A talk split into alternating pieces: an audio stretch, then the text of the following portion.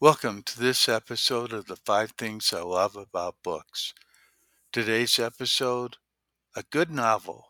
True luxury is the best of everything. True luxury is about the best of everything. Don't cut back on the little things. Great coffee, a good novel, a wonderful aftershave. So said Donatella Versace, fashion designer. Yes, the truest form of luxury is a good book, a wonderful read, a novel that transports you. Great coffee and a wonderful aftershave, quite honestly, don't measure up. Enjoy a great book today. Enjoy that novel your friend was just raving about. Meanwhile, be sure to check out 32 Great Reasons to Read a Good Book.